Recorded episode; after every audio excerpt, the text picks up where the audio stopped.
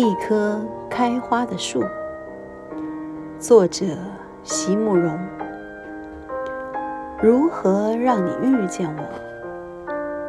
在我最美丽的时刻。为这，我已在佛前求了五百年。求佛，让我们结一段尘缘。佛于是把我。化作一棵树，长在你必经的路旁。阳光下，慎重的开满了花，朵朵都是我前世的盼望。